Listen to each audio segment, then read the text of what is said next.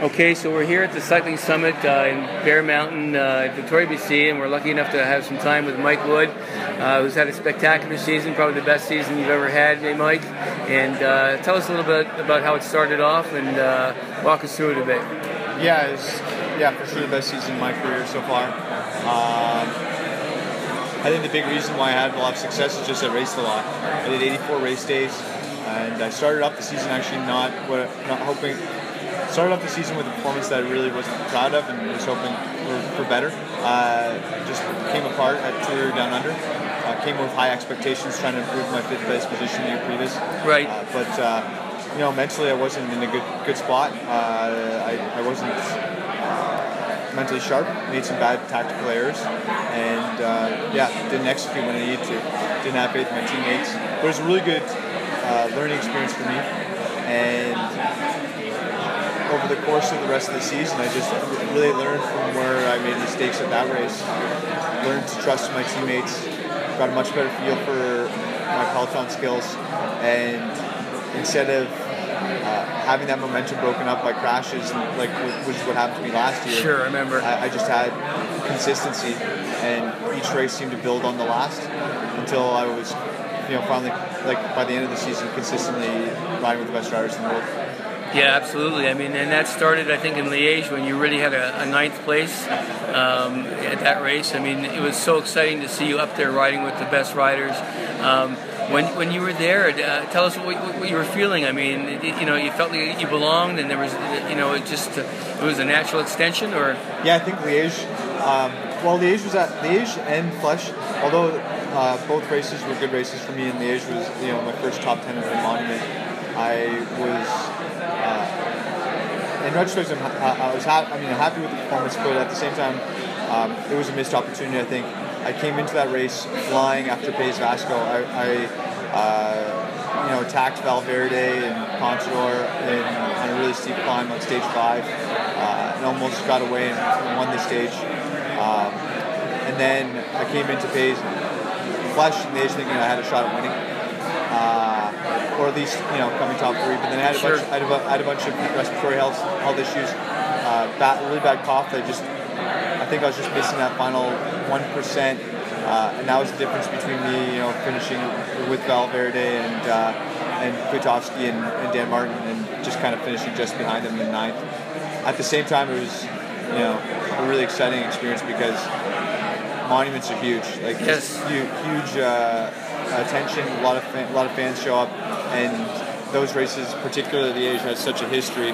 To be a part of that and be close to a win was, was really exciting for me. Would you say as well that the uh, your confidence built when you saw yourself able to race with those guys, and and you know, is that what kind of happened? You know, in, in a way, just exponentially.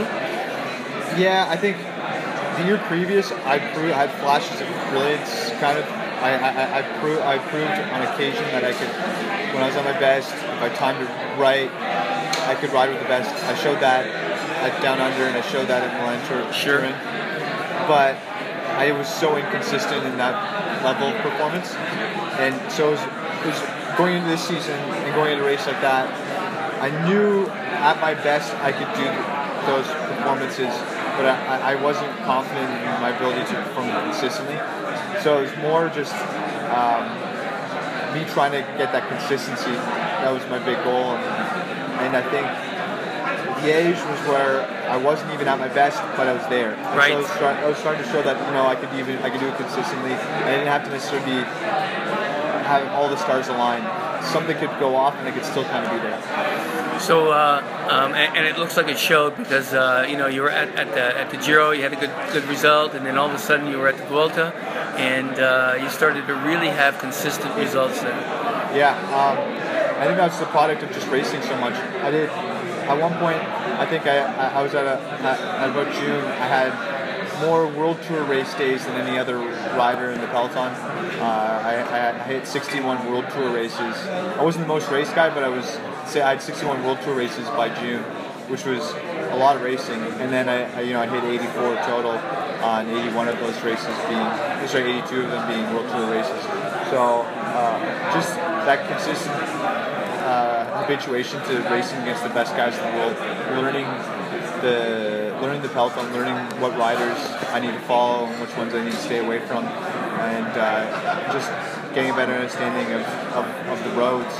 They, that all contributed to my, my success later on. And then also just learning how to have faith in my teammates and, and uh, getting great uh, feedback from really uh, important people like Juan Manuel Garate, my director at, sure. at, at Back, and Paulo Saldanha, my coach. Um, yeah, I, was, I just really clicked with both those guys this year. And I also had un- unbelievable funding from B2ten, a group that's been sponsoring me for a long time. They popped me up for a really good training camp in uh, Colorado this year. That that was the catalyst to my my success. That was the reason for my big successes at the Vuelta. So it's a really big team behind the team that really, you know, also uh, is contributing. Eh? For sure, I, am you know, uh, I, I'm certainly talented. I, I certainly have a, a great work ethic. Um, but that alone now at, at, at, the World Tour and at the highest level of the sport isn't isn't enough to, to get you a win or get you a good result. You need to have uh, really important people behind you, and I'm really fortunate to have such great Canadian programs helping me out. You know, B2ten being one of them, and also and also having Paulo Saldanha as a coach. And, and being able to perform at that level at a world tour and be consistent, that's got to build confidence for you. Yeah, for so the, I think the most exciting thing for me uh, coming off of the Vuelta is is just looking forward and looking forward to next year. Uh, I'm really happy with where I am right now, but I think there's there's more room for improvement. Obviously, the sports the sport's fickle and it's dangerous, and, and so many things can change so fast. For sure. So, uh, so I, am certainly relishing the successes I've had this past season, uh, but you know I, I, I, want more and I want to do better. So Very good. To next year. And so you've signed with Cannondale uh, Drapac for two more years. Yeah. Uh, Cannondale's a team that's really believed in me from the beginning. They're the only team that really expressed interest when when I initially went to the World Tour. Uh, JV, uh, particularly, you know, has uh, been a big uh, a big uh, believer in me. Yeah. And I really uh, wanted to stay with this team despite having offers from other teams.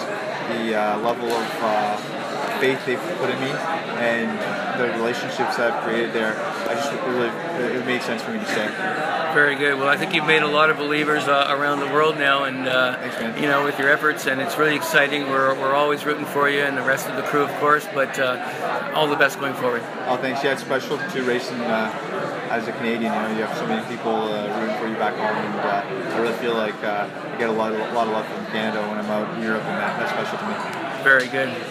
Th- thanks, Mike. Take, take care. Oh, thanks. Very good. Perfect. Thank you so much.